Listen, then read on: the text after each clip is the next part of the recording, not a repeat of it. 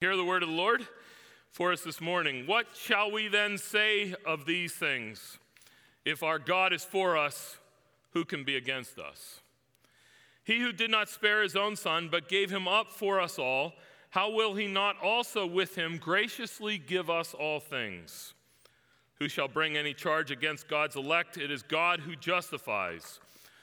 Who is to condemn? Jesus Christ is the one who died, more than that, who was raised, who is at the right hand of God, who indeed is interceding for us. Who shall separate us from the love of Christ? Shall tribulation or distress or persecution or famine or nakedness or danger or sword? As it is written, For your sake we are being killed all day long, we are regarded as sheep to be slaughtered. No. In all these things, we are more than conquerors through him who loved us. For I am sure that neither death nor life, nor angels nor rulers, nor things present nor things to come, nor powers, nor height, nor depth, nor anything else in all creation will be able to separate us from the love of God in Christ Jesus our Lord. This is the word of the Lord. Thanks be to God. Brothers and sisters, Know it to be true. Nothing in all creation will ever be able to separate you from the love of Christ. Amen. Please be seated. If you'll open up your Bibles to Romans chapter 8, Romans chapter 8. This is an incredibly uh, familiar text, I suspect, to many of you. Lots of you will recognize this passage and will know it and will appreciate it. Uh, and I urge you to appreciate it by doing this. Uh, if the uh, weathermen are to believe, we're going to get snowed in here in a little bit. Uh, if that's the case, I want you to spend some time looking through this passage. Unfortunately, we're only going to look at a very small part of it. Uh, and we're only going to make one small point with a very small part of it, which means that there is so much in this passage. This passage is justly popular within Christian circles. We have sung all about it today. If you're wondering why we sing the songs we do, read this passage, meditate on it. I ask you to spend some time in this text if indeed we are snowed in or sometime this week. Actually, spend some time going over this text because it's, it feels wrong to read a passage like this in front of God's people and then not deal with it more, not think about it together. It, it yearns to, to be looked at, uh, but instead, I'm leaving that up to you. So go ahead and do that, be sure. Have you ever been, uh, I want you to think back to a time where I suspect that you have had this experience like I have, where you've been pinned down by somebody's logical argument where you're in some kind of a debate or you're in a discussion or something along those lines, uh, and sure enough, uh, they say something and everything shifts, and you suddenly go, wow, yeah, that's totally right. I uh, enjoy a spirited discussion as much as the next guy. Uh, and uh, particularly when I was younger, I would have lots of those uh, spirited discussions. And by and large, I think that I uh, held my own for most of the time. Uh, but there were moments, particular moments, and I can remember a couple of them where I am dead set committed to the position that I'm holding, and I am articulating it, and I'm discussing it back and forth and all this kind of stuff. And the person I'm dialoguing with says, Yeah, but what about this? And he brings up a point, and everything shifts. My whole thinking and everything, it's just one of those spots where you go, Oh my gosh, that's really right. And then everything turns when you look at that. Verse 32 in our passage today has that kind of force of logic. It's a relentless logic that drives us to a certain point.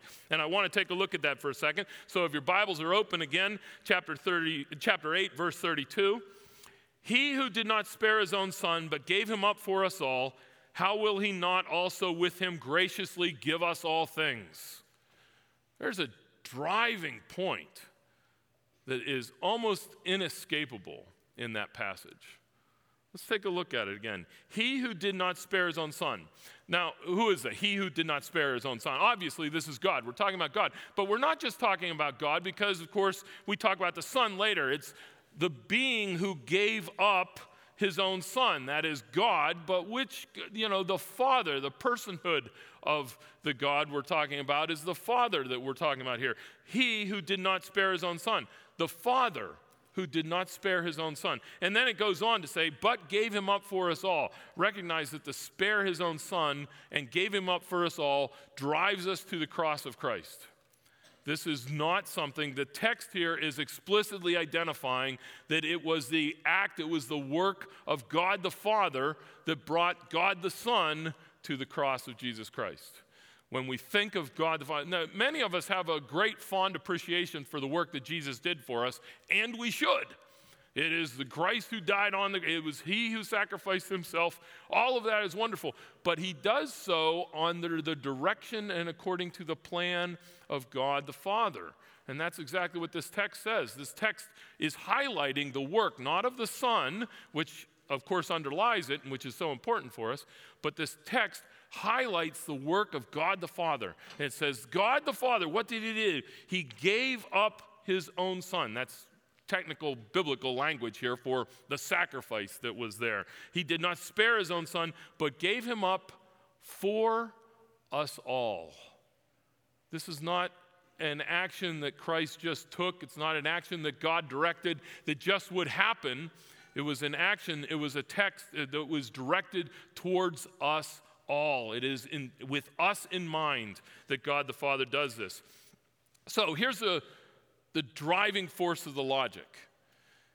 If God the Father is willing to sacrifice his own son for you, conclusion, how will he not also graciously give us all things?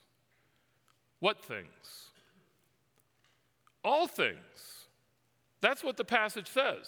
The passage says, all things are ours. Now, we have to step back and think about this for a second because this is not pie in the sky, by and by, Pollyannish thinking here on the part of Paul. Paul is the guy who was shipwrecked. Paul's the guy who's been beaten. Paul's the guy who's been in jail technically, Romans was not written while Paul was in jail, but that's only because it happened in one of those few months when he wasn't in jail. Paul spent his time being persecuted, being beaten, being arrested, all these terrible kinds of things that we would look at in that life and say, this is a miserable life. This is a terrible thing that Paul is experiencing here. This is just, and yet he sits here and says, no, no, it is a gracious gift of God to give us all things. And he is trapped into saying that by the relentless force of this logic. Listen to it again. If God gives up his son, if he's willing to give his son for you, what possibly is he going to withhold? What could you possibly imagine he's not going to give you? He has given up his very son for you. So, all of us, I believe, are trapped by that logic into thinking to ourselves either we have to embrace the conclusion that God is going to graciously give us all things, regardless of what my life looks like, regardless of what I think of my circumstances, regardless of the difficulties that I'm going through, I'm stuck believing that Christ is going to give, God is going to give me all things graciously, everything. Or I end up challenging the premise. Maybe God the Father didn't give me his son. Maybe he didn't sacrifice his son. Maybe he didn't give up his son and spare his son. But as followers of Jesus Christ, we know specifically that that's what God did do. He gave up his son for every one of us. And so, in an inevitable step of logic that we cannot avoid, Look, I give a lot of things for you guys. I'm willing to give of my time. I'm willing to give of whatever talents I have. I'm willing to give of all my energy, lots of my energy at least. Uh, you know, everything, say, foot, I was going to make a football comment, but never mind. You know, I'm, I'm willing to, I'm, I'm willing to give. You, I would never. I love some of you. I like, I, I like most of you. I would, you know, maybe for Kelly, would I give up my son? I don't know. Let's not think like that. Let's just assume that I wouldn't do it for any of you. But if I would, how could you possibly doubt that I give you everything else? How could you possibly doubt that? So, what do we do when we doubt that? What do we do when we're stuck in a situation that God seems distant? What do we do when we're stuck in a situation where not only does God seem distant, but God seems to be forming and ma- manipulating the circumstances of this world against us, not for us? I think that Paul's text, Paul's comment here, again, driven by that relentless position of logic, is go back to this. Remind yourself again of who this God really is. He's the one who is freely and openly given of the greatest of things. He has given to you his Son, Jesus Christ. Nothing will he withhold. It's that same press of logic, that same act of logic that drives the uh, first line of the Apostles' Creed. We just said the Apostles' Creed together. and we're going to look at that a little bit. And that same force of logic is supposed to uh, hold us when we state together, I believe in God the Father Almighty, maker of heaven and earth. That, that what's behind that is that same push, that relentless drive of logic of what that means for us. So let's go through it a little bit. I believe, once again, we talked about this last week, we're not going to reiterate it. The emphasis here is not on I believe. Look at me and the power of my belief. And the essence, the belief somehow, it's the, the notion of having faith itself is the key component here. That's not the case. We looked at that last week.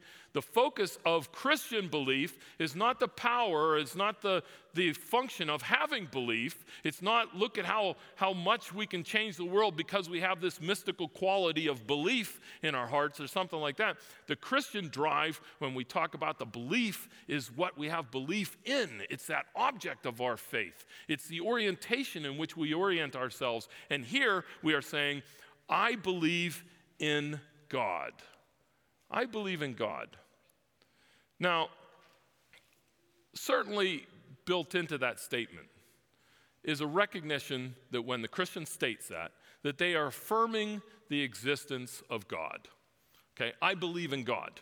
That's, I'm, I, my guess is that's immediately what everybody here jumps to. When we say, I believe in God, what we're jumping to is, I believe in the existence of God. And it's the case that if we were to say, you know, I believe in UFOs, or I believe the world is round, or something like that, we are, te- we are saying, look, I believe in the existence of a round world, or I believe in the existence of UFOs, or something along those lines. That's what, and yes, that underlies this creedal statement. When the, when the creed says, I believe in God, part of what's being said there is, I believe, because of course we're capturing the essence of the scriptures. That's what the creed does. It captures the essence of the scriptures.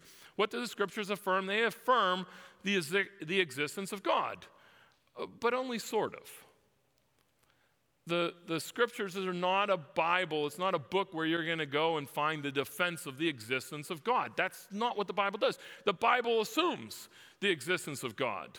When the Bible is calling for faith in God, it's not calling for faith in the existence of God, something different. If I were to say, I believe in my wife, or better, let's say, I believe in the staff of this church. Please, nobody here sit there and think, oh, Henry believes in the existence of Jerry. Okay? Yes, I believe in the existence of Jerry. I believe in the existence of Ellen and of Kara. And, you know, that's not what, if I tell you, listen, I believe in my staff, I believe in the staff. And by the way, you've got a great staff at this church. They are well worth believing in. What do we mean when we say that? I'm not saying I believe in the existence of staff. I am telling you that I believe, I trust in the staff, that the staff are dependable, that they are reliable, that they are folks that I can put my confidence and trust in. When I say I believe in the staff, uh, Kelly this morning rolled over and says, if we're to believe the weathermen today, we're going to have snow. You know, well, what is that? It's not if we're to believe weathermen exist. Unfortunately, no, no. Weathermen exist. Um, the question is, do we believe in them or not? You know, do we trust the weathermen and those kind of things? Do we trust, do I trust God? I believe in God is not a statement that I believe in the existence of God. Sort of it is, but that's not what the creed is doing because that's not what the Bible is doing. Underlying what the Bible says when the Bible says, look, you're supposed to believe in God, is the same notion when I say, I believe in the staff, or I believe in uh, my coworkers, or I believe in weathermen, or I believe. It means that I trust and I place my dependence upon these things. Here, I trust and place my dependence upon God. When the Christian recites the creed together and says, I believe in God, we're not saying just simply, this is not a, a statement for, hey, let's ha- talk about the existence of God and those kind of things. That's a different s- set of questions that are all well, worth exploring. When the Christian affirms, I believe in God, what we're affirming is, this is a, there is a being, a divine being, whereby I put my trust and I put my faith and my confidence. There's a whole lot of Christians that shouldn't say, I believe in God, because they might know of his existence, but they don't lean into him. They don't trust him. They don't depend on him. But it's not just some uh, esoteric divine being that we're talking about. The scriptures well recognize the existence of other gods, not the metaphorical existence, but rather the fact that, it, that things can be treated like gods. They're called idols in this world, and we all know those kind of things. But when the Christian says, I believe in God the Father, what we're stating is not just that we believe that there's some being up there with a long white beard and he controls the world or something like that. What we're saying is that I believe in the divine being who has revealed himself in the scriptures as Father. Now, here's what, uh, here's what we got to think of when we think of fatherhood of God. You got to wrap yourself around that term a little bit, because that's a familial term, that's a term of family. It's a term of relationships. And when the Christian says, I believe in God the Father, the Christian is saying, I put my trust and daily dependence upon the being who has revealed himself as desiring intimacy with me, the one who wants to be relational with me, the one who has shown himself all through the scriptures to view me as his child. When we say, I believe in God the Father, we are asserting, I put my trust in the God who has shown himself, who wants to know me. This is a God who, who isn't just distant, but by the very essence of his revelation, the very way in which he shows himself, the very thing that I can trust and depend upon, is that he has gone out of his way to say, This is who I am. I desire to know you.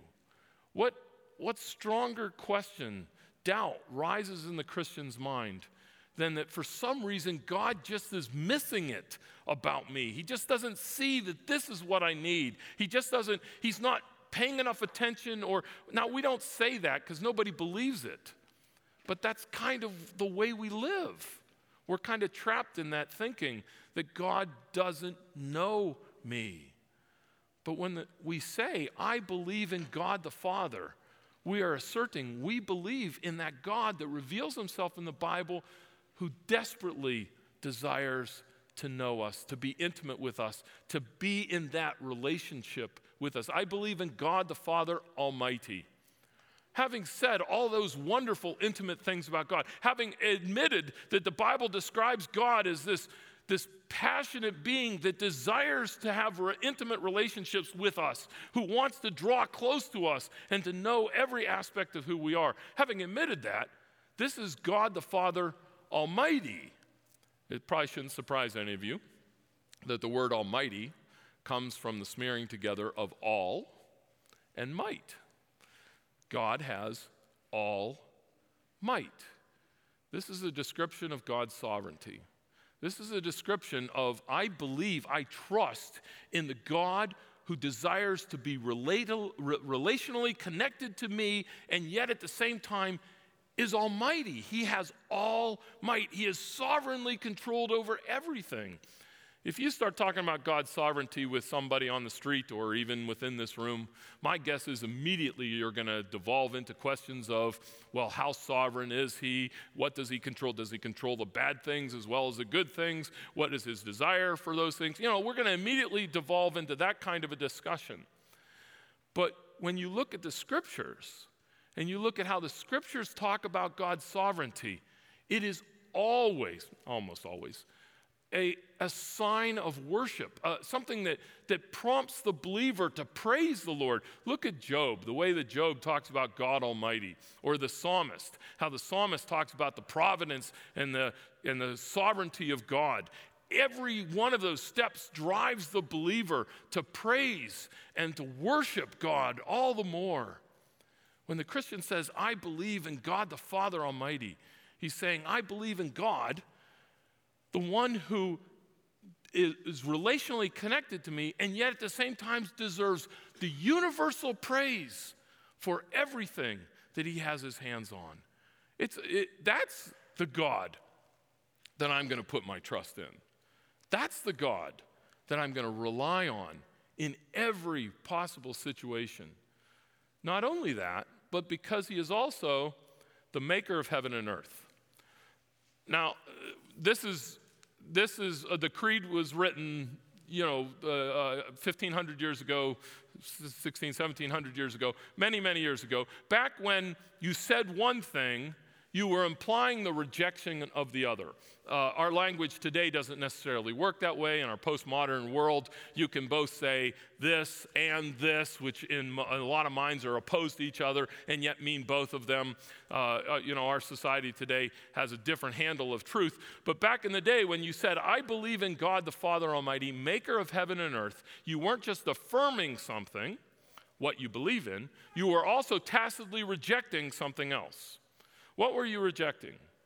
Back in the day, there were two primary ideas about the way the world existed.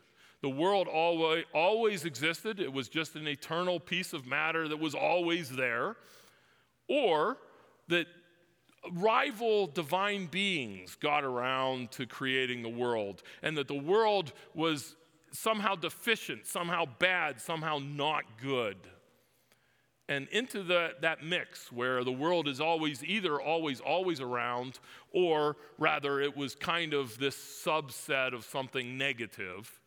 Into that world comes the creedal statement the biblical statement from the scriptures that god created what? He's the maker of heaven and earth. Okay god's the maker of heaven and earth. He's the maker of earth most of us can get that. We recognize what it means that God controls the, the earth around us, or makes the earth around us, but also that He's the maker of heaven. That is, all of the, the angelic beings, all of the heavenly beings, the existence of the place called heaven, everything, everything there that we normally associate with, with God, the goodness of God, all of heaven, but also everything here upon this earth. This earth is an expression of God's creative love for his people. And here's where that relentless logic drives us. This is just a small piece of what we affirm as Christians. But when we affirm as Christians, I believe in God, the Father Almighty, maker of heaven and earth, we are affirming that idea that I can trust, I can depend upon this God. Why? Because He is the God He's the Father, He's the Almighty One, but everything that is around me, everything that I know, my entire life is in the hands of God of heaven, who has created all things.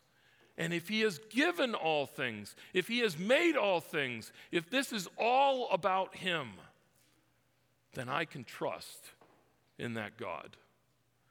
If you fail to trust in that God, if you don't daily put your hand, life in the hands of that Lord, you are somewhere along the lines challenging the very essence that God created the world.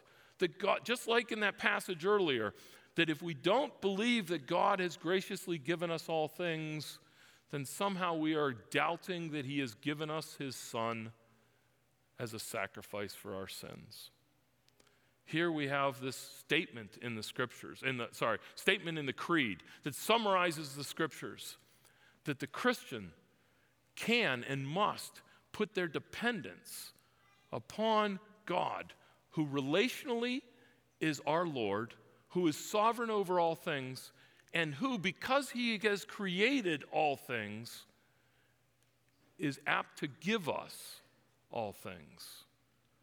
Because that's the Lord that the scriptures reveal, because that's the Lord that we sing of, because that's the Lord that you get up on a Sunday morning and come worship together, that's why we have this relentless push to orient our thing, to thinking, to orient your next couple of days around the simple truth this is the God that I believe in.